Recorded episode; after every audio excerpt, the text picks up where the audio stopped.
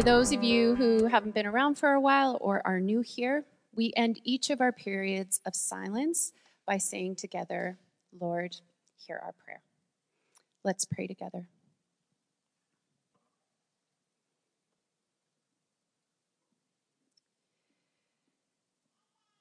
Thank you, God, for the opportunity to meet as a community and to worship you. As we open ourselves up to you in prayer, we take a moment to quiet our hearts and to invite you to meet us this morning, to encourage and comfort, to challenge and change us. Thank you that you are closer than the air that we breathe. Thank you that there is nowhere that we can flee from your presence.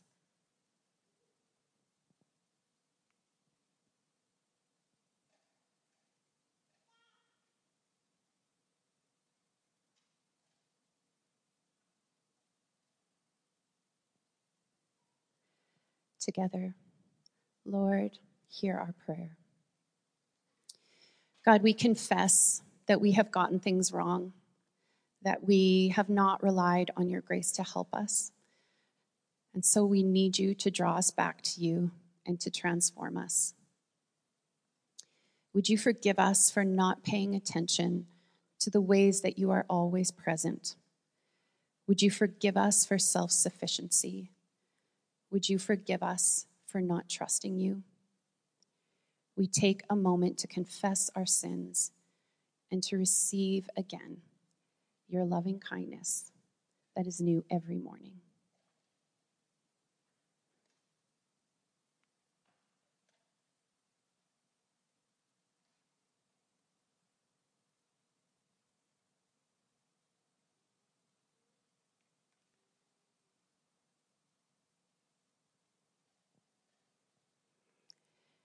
Together, Lord, hear our prayer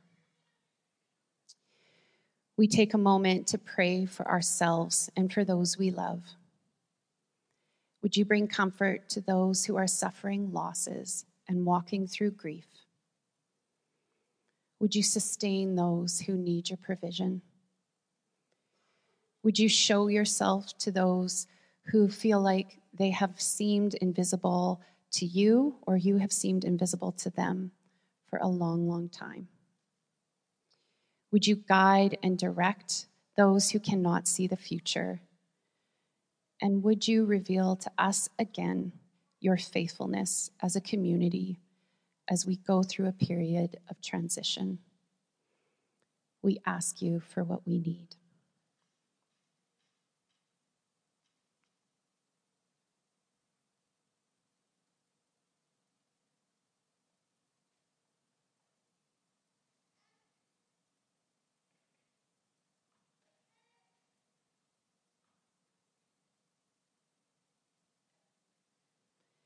Together.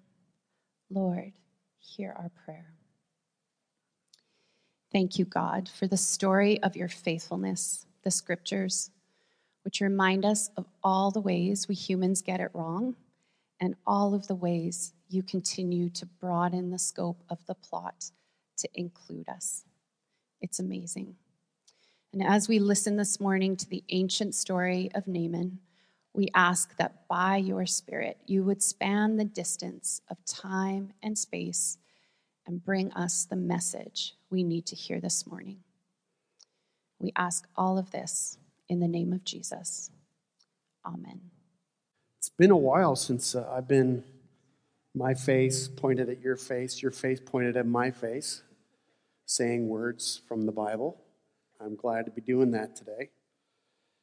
I want to say before I get started here, um, you know, we're in good hands.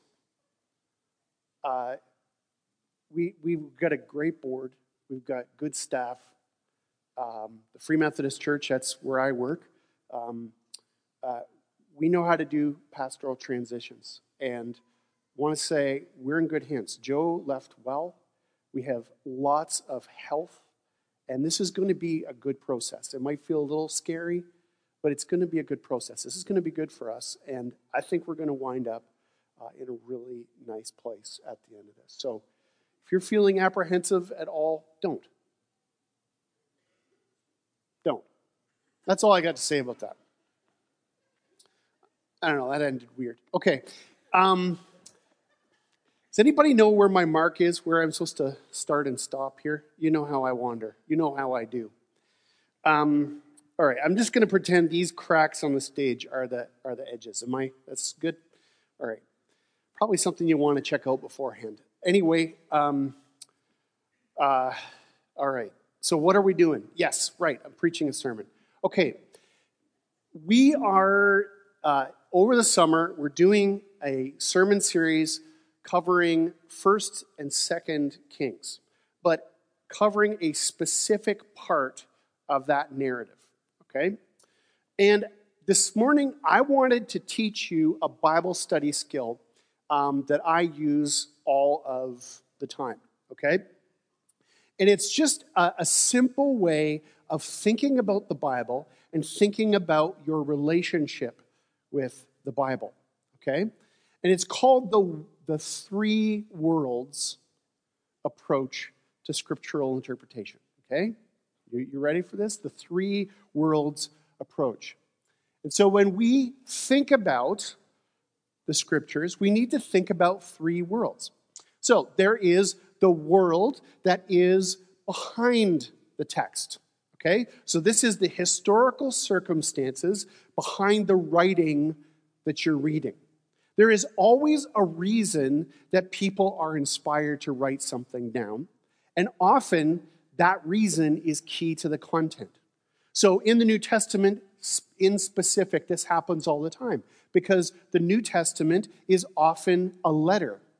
And there's a reason that the apostle wrote that letter. And then knowing that reason helps us understand the content. Does that make sense? Okay. Then there is the world of the text. So there is there is what is going on, what genre or genre, as the French say, um, what style, what is the basic structure. They don't say that, okay, kids. They don't say that. That's that's not what they say. Um, what is the basic structure of the narrative? What is the content? What are some of the style pieces that the author uses?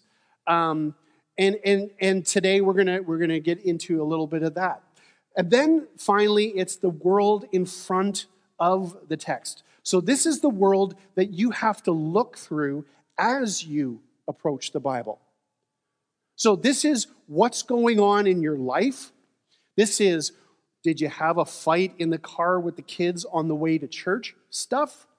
It is what happened at work this week. It is what's going on in the news this week. That's the world in front of the text. And all three of these worlds help us understand what it is that God is trying to say to us. Because every time you approach the scriptures, God is revealing something of God's self to you. And so there is something God wants to say to us today, and we're going to we're going to keep these three worlds separate and then you're going to see how they all come together at the end. Does that make sense? You guys follow me so far? Okay. So, let's talk about the world behind the text. So, when was the book of 1st and 2nd Kings collected and written? What was their world like? Well, most scholars would suggest a person or even more likely, a group of people were actually the authors of this book. It's assembled from various sources. And most scholars believe it was written during the time of the exile. So, what is the exile, you might ask? Well, the OT follows this basic flow of events. So, you have the deep history, that's the stuff in Genesis, that's your Adam and Eve and Cain and Abel and Noah stuff. And then you have the fathers of the promise. So that's beginning with Abraham, and then you have Isaac and Jacob and Joseph. You have slavery in Egypt and the Exodus. Then you have the taking of the promised land. And then immediately you have the losing of the promised land. As soon as Israel held onto it, it seemed like it was slipping through their grasp. And so, in the losing of the promised land, they go into exile. They're captured by another country. First, the kingdom is split in half, they're captured. Then, eventually, Judah is captured. Now, all of Israel is in captivity. And then they live in captivity for about 70, 75, 80 years. And then they rebuild Israel. And then they lose it again to, uh, to other world forces. And then that's basically the end of the Old Testament is we rebuilt the we rebuilt Israel. This is great. And then there's what we call the intertestamental period, and then we're starting into uh, the New Testament. Okay, does that make sense? Okay, so where is this being written? Well, um, let's see. Oops. Let's see here. Can I can I get? The, oh, look at this. I'm trying out new technology today, and uh, I'm hoping that. It, oh, look, guys, look at that. It's a spotlight. So, where in the text are we talking? We're talk, We're at the spot of losing the promised land. So it's either just as they lost it at the, at the very beginning part of, of being completely captured, these people are writing in that period, in that, in that, um, in that exile period. So, why is the world behind the text significant to us as we approach today's passage? Well, if the world behind the text is a world where the authors are captives, okay? So, their, their whole way of life has been taken from them. They live in Babylon, and those who stay behind in Israel those people are uh, they're under Babylon's thumb. They aren't allowed to do anything without Babylon's say so. Okay, and so so when you're when you're occupied, when you're when you're pulled out of your country like that, you have two basic questions, and you'll find that First and Second Kings is obsessed with these two questions. In fact, a whole bunch of the Old Testament is obsessed with these two questions. The two questions are this one, how did we lose the promised land that was given to us? What happened? Why did we lose it? And then the second is, if we ever rebuild, what do we need to do differently so we don't lose it again? Does that make sense? Okay, so those are the two questions. And you're going to see in today's story that uh, these two questions are going to wind up being significant for us. Okay, so now let's talk about the world of the text. The authors of 1st and 2nd Kings suggest that you have at least two other books sitting on your desk while you're reading this one. Okay? And those two other books are the book of the Annals of the Kings of Judah, really snap and title, and then the Acts of Solomon. Okay? And, and they're saying this because any parts of the story that they want to rush over or skip, even, uh, are covered in those other two books. And they tell you, take a look at those other two books. They say it in these books that you should do that. And uh, unfortunately, we don't have either of those books, they're lost to history. So when we look at 1st and 2nd Kings, we have to proceed carefully because the authors intended us to have other books as reference books that we don't have anymore. Okay? So, a little archaeological mystery to begin today's story. Okay, so uh, story of First and Second Kings covers a 400 year period of Israel's history, beginning with David's end, reign and ending with the exile. And this is kind of what it looks like here. Um, I'm sure you can all read that. Um, it's don't tell Joe that I cracked the spine of one of his books to scan it on a scanner, okay?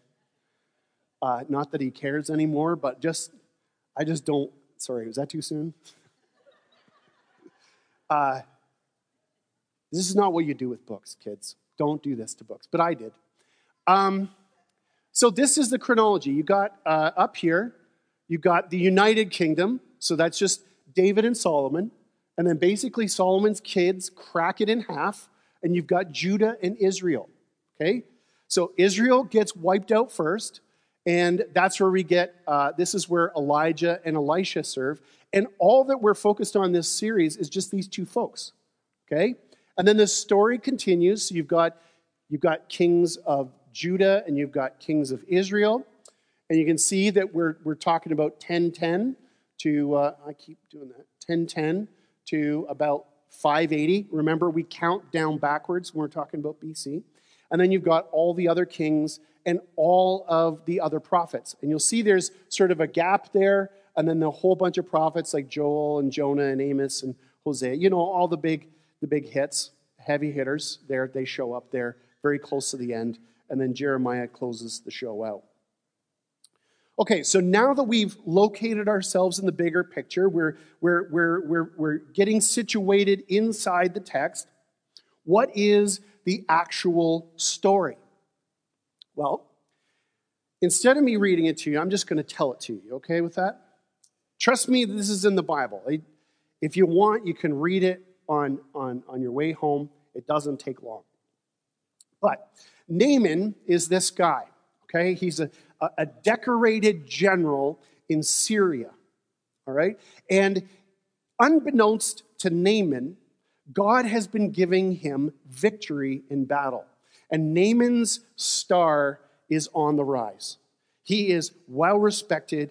He draws a lot of water. He's got a lot of political influence until one day he gets a skin disease and it's super gross. And no one wants to hang out with him. And he's bummed out by having, you know, I don't know what the skin disease is. Sometimes the Bible translates it as leprosy. It isn't just leprosy, it, it could be anything. It's a broad word, and it could be anything. Um, so, you know, insert your favorite skin disease in here, and and and you can go with that. All right, you you, you got everyone has a favorite, right? Okay. So. Uh, Naaman is, uh, is going to all the doctors and he's trying to get healed of the skin disease, and none of the spiritual healers or the doctors uh, in, in all of Syria can heal his skin disease. And he's really, really rotted out about this, okay? And people are also grossed out by it too. Um, did I mention it was gross? Okay. And uh, so a young Israelite girl who got captured in a little skirmish somewhere uh, between Syria and Israel. She's serving in Naaman's house, and she says, I know a prophet in Samaria, so that's the kingdom of Israel. Okay, remember the kingdom's divided Judah and Israel. In Israel, I know a prophet who can heal your skin disease. And uh, Naaman's uh, wife hears this, and she talks to her husband, and then her husband goes to the king and says, Look, I'd like to try my chances in Israel, and I would like to see if, if this prophet person can, can heal me.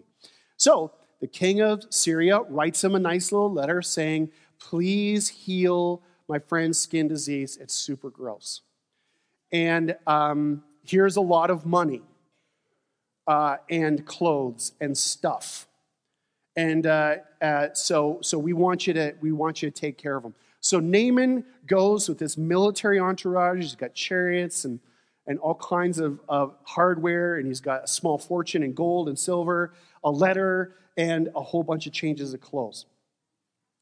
And he goes straight to the king of Israel and he hands him the letter, and the king of Israel is like, I've had it. This is a trick. Like, can I kill people and then bring them back together? Why are people coming to me with their skin diseases? I'm not Dr. Phil, you know, because Dr. Phil can't do much about skin diseases either. Um, it's not that kind of doctor, kids. That's all I'm, all I'm trying to say. Go to the right kind of doctor. That's all I'm trying to say. And so, so he freaks out and he's like, I, I know what this is. It's a trick. The guy has given me an impossible task and if I fail at that task, he's going to attack me. So, that, so the king is ripping his clothes, he's freaking out, and he's convinced this is prelude to war. So then, Elisha, he hears that the king is uh, having a little hissy fit. And so he says, send, send this guy to me. I'll take care of business. So then uh, Naaman shows up at Elisha's house, and Elisha doesn't even go out to see him. He sends his servant, and the servant goes to Naaman and says, All right, go have a bath. See you later. And uh, the guy, Naaman, is really, really angry because he was hoping that Elisha would at least make an in person visit and, you know, wave his hands around in a magical manner and like do some prophet stuff. Instead of making me go take a dip in your crummy little river, the Jordan, we've got way better rivers back where I am from. Why am I doing this thing? So Naaman is angry and he, he drives away. And his servants are saying, All right, if this prophet guy had said to do something really hard, you probably would have done it. So why not try the simple thing? Dip yourself in the river seven times, just like he said, and see what happens. Well, Naaman says, Fine, I will do that. So they pull over to the side of the Jordan. He dips himself in the river seven times, and wouldn't you know it, his skin is as smooth as a baby's butt. That's what the Bible says. Look it up. And and he's like, "Holy smokes, that worked."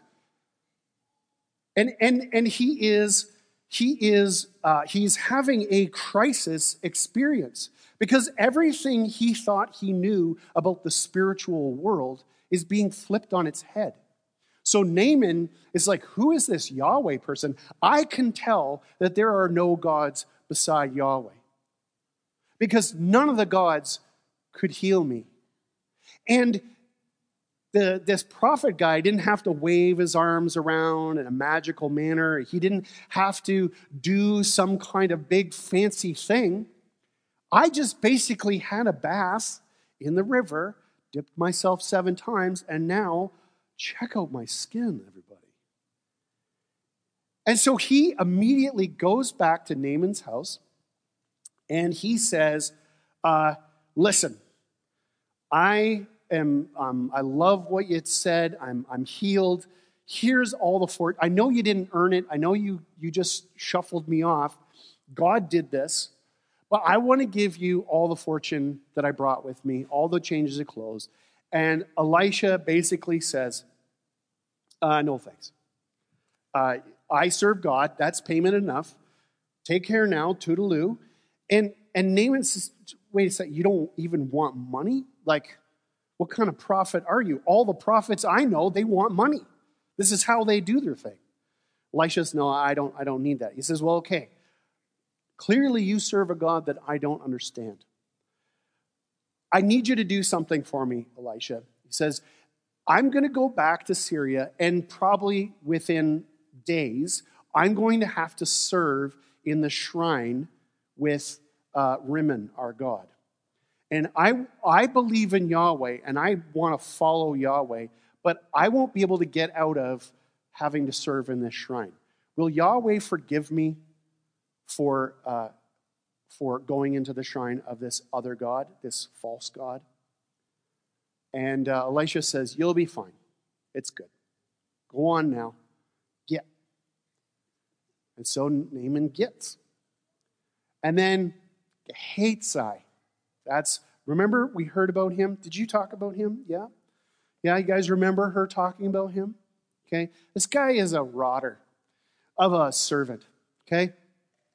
So he goes and he's like, You can't let a fortune just drift on by you. And so Gehazi goes and he tracks down Naaman and he says, Oh, oh, oh, oh, something came up. Elisha uh, uh, had some, some guests from one other areas of the kingdom. Some of his prophet buddies came over. They needed some help. Could we have like a, you know, let's say, could you give me 150,000 and, you know, a couple pairs of underwear, some t-shirts, whatever they need. And uh, so Naaman is like, this is incredible. Of course I want to help. Take 300,000 and take, takes a pair of Adidas Gazelles and a really nice pair of Calvin Kleins. And uh, so Gehazi takes the stuff and he takes it back to his house for safekeeping. Okay? And then he goes back to Elisha's place, and Elisha's like, hey, where you been, Gehazi? And he's like, I've been here the whole time. What are you talking about? And Elisha's like, you know I'm a prophet, right, you dummy? Didn't you know that my heart went with you? Like, I know what you've been up to. God told on you. I know what happened. And then uh, Gehazi says, Oh, right, the prophet thing. And, and, um, and uh, so, so Elisha says, The skin disease that stuck to Naaman is now going to stick to you. And there's going to be no relief in sight and seen, fin, as the French say. Okay? That is the story. Now, you can see that the story has a lot of contrasting characters in it. You've got rich people in need, you've got poor people with answers and help, okay?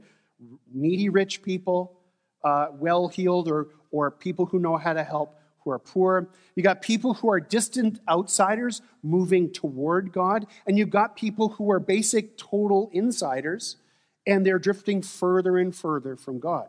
You got people like Naaman and Gehazi who understands the power of God, but they don't understand God's character. So Gehazi, you have you have Naaman who's starting to understand things about God, and Gehazi who is starting to forget things about God, maybe on purpose even.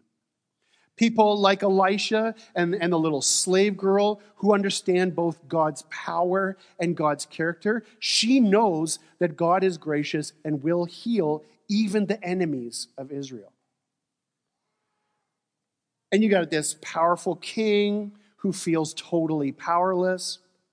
And it never occurs to him even once to ask God for help. And you got people who, who refuse money even when they could easily take it. And you got people who connive to take money that they didn't earn. One man rinses off a really horrible disease, and another man um, rolls in the filth and gets covered in that same disease. So, why would people, we're going back to the world behind the text here, why would people in the exile select this story to ask, What is God doing? Well, remember there are two questions. How did we lose the kingdom?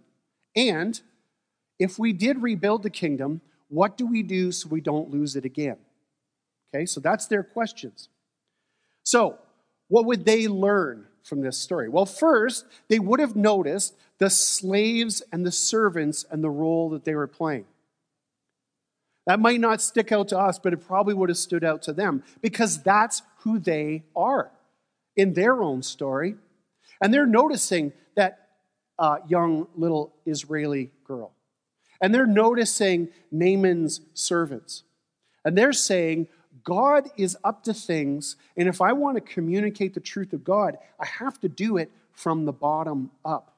I have to serve up. I don't get to call the shots. And it's really interesting how these people were able to navigate that world. So when I'm called upon in this exile, uh, and I want to be on board with what God is doing, I need to learn from that little girl and from those slaves how to do my job, how to take my place in this society where I'm not in charge. Second, they would notice the king of Israel like many before him and many after him, did not think to consult God. These kings did not recognize God's power, and they kept, uh, that was the key to them losing the nation. And then, third, they would have noticed that Yahweh is different from other gods. And the ways of Yahweh's servants are different than the other servants of other gods. The servants of Yahweh are humble people. They are shaped by the character of God. Their use of power is humble. Their way of life is humble. And they don't make a big show of things. So they're not a prophet for the prophet. See what I did there? That's a.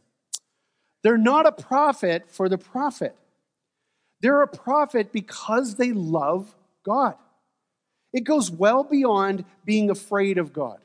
It goes well beyond using God because God has power to actually loving God and being shaped by that encounter with God. So that's what makes those servants different. And you see this difference in the assumptions that the king Aram of Syria and Naaman had. They expected a very expensive, very showy, very highfalutin affair. They expected a prophet who would treat God like a genie in a bottle. You rub the lamp, the genie has to do what you want. They were not prepared for a God that has a mind of his own and a God who is owned by no one. And then finally, they would have noticed that unlike the king of Israel, Gehazi recognized God's power, but he didn't recognize God's character. And Gehazi wanted the power, but didn't care for all the humble, be, be humble service type stuff. He wanted really to serve a better God like Rimmon or one of the other gods around them. And that was always part of what was going on in Israel. Their hearts were far from God. So, what they would have taken from that is that they would they were going to say so if we rebuild Israel we need to do things differently we need to make Yahweh central to our way of life, not an add on on the side, not someone we ignore or go to when we're problem when we're in trouble, but but we need to make Yahweh central to our way of life. If we want to rebuild this and not lose it, Yahweh has to be at the center not just of our political life, but of our own hearts. Yahweh has to shape us into the kind of people that, that can hold on to a kingdom of God.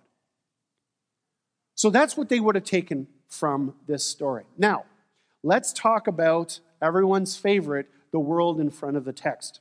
So, this story has come to you on the 8th of August, 2021, a little past, we're at like 1055 right now. So, you've just heard this story, and you've just had the week you've had, and we've just had the news cycle this week that we've had. So, how is this story hitting you? this morning. And I want you just to take a moment to think about that. How did you arrive at church today? Where are you at in your heart and in your soul? You okay? Are you stressed out? Are you thinking about a grocery list or whether you forgot to turn the oven off or whatever you got to do? Pack for camping or whatever? Theo? What characters or actions are you noticing? And what do you think God's invitation to you might be from this story as it lands right in the middle of the story you're currently living? Do you identify with that young girl at the beginning, or perhaps one of Naaman's, Naaman's servants? Do you find yourself needing to speak up to the people around you? Do you need to gently encourage them to be open to what God is doing in their lives? Do you have somebody in your life that you are currently serving and maybe needing to serve spiritually. If that's you this morning, then I'm asking you, what is God's invitation to you if that's what you noticed? Spend some time thinking about that. Do you identify with Naaman? Are you the kind of person that God has been invisible to for a very long time? Even though you need God's help, are you open now to being surprised by God? Are you open to doing the things, maybe even the humbling things, that God wants you to do? Is that in front of you today? And if that's the case, then what is God's invitation to you in the middle of that? That's what I want you asking. Do you maybe identify with the king of Israel? How have you been going along in your life in self sufficiency mode? Have you cut yourself off from the possibility that God has the power to help? That God has something to do with what you're going through? If that's who you are, and you're facing life alone, and God needs to get your attention, what is the invitation for you in the middle of that? Or maybe you identify with Gehazi Are you tempted to take by force something that God may give to you gladly?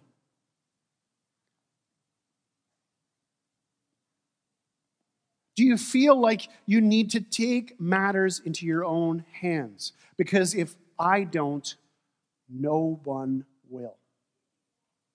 If that's where you're at today, and you're going to take by force something that God may give to you voluntarily and gladly, what is God's invitation to you today? And we can stretch this out beyond just us as individuals. Let's think about ourselves as a church. Are we, Lakeview Church, like the nation of Israel? God has made himself known to us. God has sent us the prophets. He's established our way of life. And as a result, are we drawing closer to God or are we drifting farther apart? We need a new leader. What kinds of questions do we need to ask ourselves as we ask that question? Are we ready for the kind of leadership that God wants to give us? Or are we going to choose someone who maybe understands the power of God but not the character of God? Do we have a history of picking leaders who do that kind of thing? And if that's the case, I'm not saying it is, but if it's the case, then what is God's invitation to us as a church community? I know, of course, you live in a city or a province and a, and a nation. And where is God at work among us? And what diseases does God want to heal? And what role might we have to play in the healing of those diseases? So that is the world behind the text, the world of the text, and the world in front of the text. And all the while, God is speaking to you. God is trying to get your attention. He wants you to take this story and he wants it to you to use it to live your life. So we're just going to take a moment here as the band comes up to play and return thanks to God and consider and let land in us what it is that God wants to communicate.